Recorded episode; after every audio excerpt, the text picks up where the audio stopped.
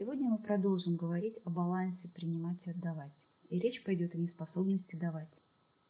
Давать – это быть эмоционально открытым в общении с партнером, быть в контакте с человеком, видеть его, замечать, уметь делиться и своими эмоциями, и своими ресурсами.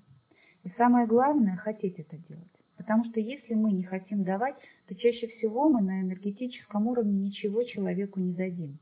Мы оказываемся закрытыми от него. Почему нарушается способность давать? Это может происходить потому, что человеку просто нечего дать, он сам истощен, либо потому, что он не хочет давать, не хочет делиться. И если человеку нечего дать, тут вроде бы все понятно. Такой человек истощен, он сам объективно нуждается. У него может не быть сил, он может чувствовать усталость, вялость, бледность, болеть. И если, находясь в таком состоянии, человек своими ресурсами не делится, это нормально. Ему самому сперва нужно напитаться, чтобы было потом чем делиться. И вот эта способность отдавать, когда он напитается, она сама автоматически восстанавливается. Хуже, когда, находясь в истощенном состоянии, он что-то пытается кому-то дать. Но вот это скорее ненормально.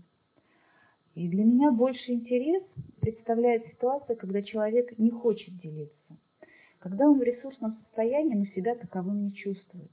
Ему все время кажется, что если он поделится чем-то, то сам истощится. Человек, не умеющий делиться, это, по сути, обиженный ребенок, который до сих пор не вырос. Он не смог получить то, в чем нуждался.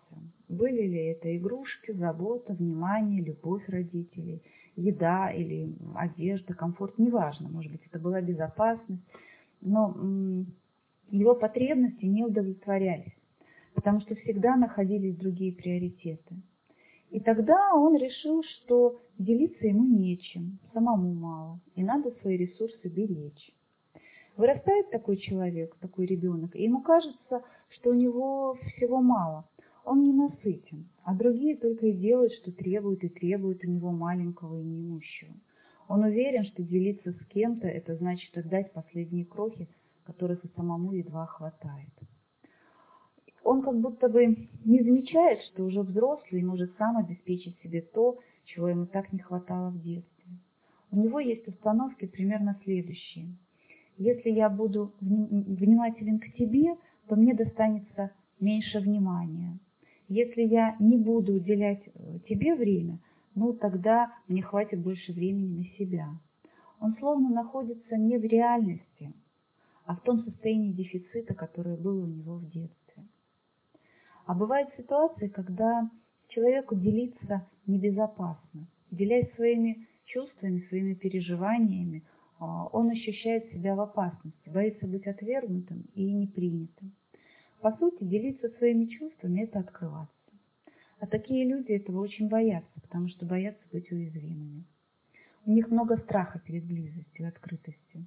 Это люди, которые мало кому доверяют. В их опыте были случаи, когда за их открытость их ранили. Им было очень больно. И тогда они решили не открываться, так безопаснее. Я сейчас говорю о детских травмах. В качестве самопомощи таким людям нужно внимательнее дифференцировать, с кем им стоит быть искренними и открытыми, а кого стоит держать от себя подальше. Потому что им свойственно огульно закрываться от всех без разбора. Но в их окружении точно есть те, от кого не стоит прятаться. И вот такая дифференциация позволит найти таких безопасных людей, с которыми можно пытаться построить близкие отношения. Соответственно, давать то, чем они богаты. На этом все. Спасибо за внимание.